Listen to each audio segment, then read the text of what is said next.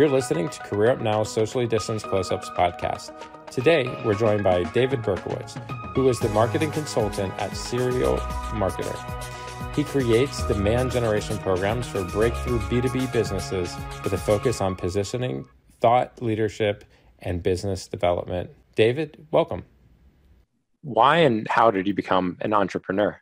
I became an entrepreneur in some ways accidentally. In some ways, I was starting businesses in elementary school. So I think I was primed for it. And it was just a creative pursuit. And for me, it was much more about the creativity rather than business sense of it. And, and I didn't necessarily see myself going to the business world. It's more like I actually got into this career path. I wanted to get paid to write, but not be a journalist because teaching seemed incredibly hard, but also something like a safer bet. Journalism seemed like something that college professors scare me away from. You know, maybe there were opportunities to start with a written word and build on things from there. And, and that got me down this online editorial path, and that got me into communications and PR.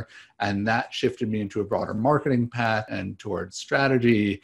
And that led me down a number of routes. Next thing I knew, I actually had my own business. So I have a lot of respect for those who are very intentional and have their five or 10 or 50 year plan. That's never been me. And so I relate a little bit better to those who are just learning by doing and figure things out as they go along. What advice do you have for young or new entrepreneurs?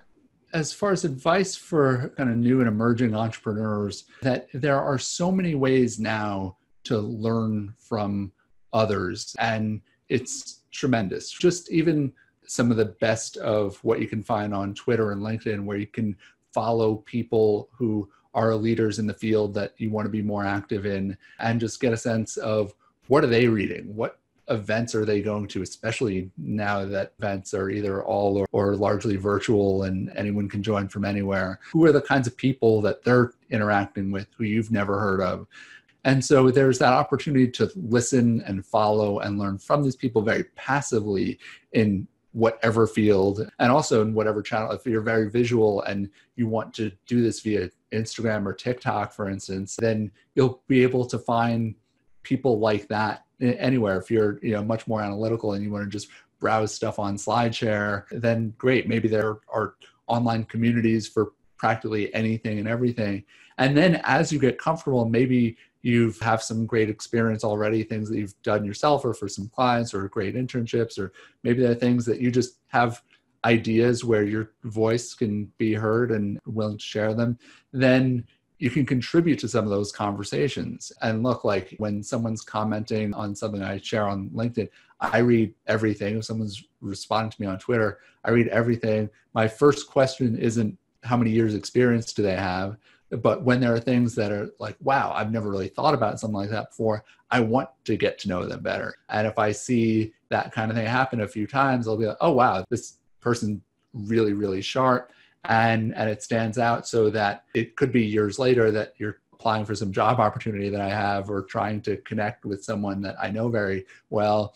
But all of a sudden uh, like that door will have already been open and so i think uh, just being able to learn yourself directly from these kinds of experts uh, to to then figure out how to start engaging with them beyond just the very transactional side of trying uh, to get that immediate job opportunity. There's just so much you could do for your career, and it's an incredible time to do this. 10 plus years ago didn't exist in this kind of scalable way. What do you wish you had known before you got started? I think that some of the best things I've done and the biggest mistakes I've made, especially early on, have been around setting expectations.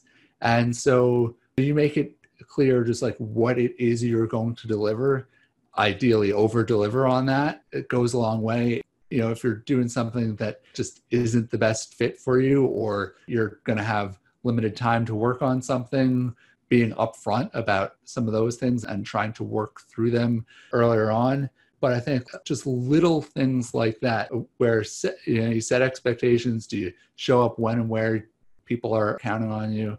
I'd say this has also been true where just uh, like being able to give things your full attention and really focus on the meeting at hand. And I was definitely one of those uh, people early on, like before companies started banning you know laptops and phones like that during meetings uh, i was sometimes a bad offender. And it doesn't matter if you're you know, the most junior or senior person in the meeting it's like just you're there for a reason. Doesn't matter if you think it's too long or like you just had a real long like you just got to show up and give your full attention and you contributing so much more value. And things like that are so appreciated by everyone else in the room.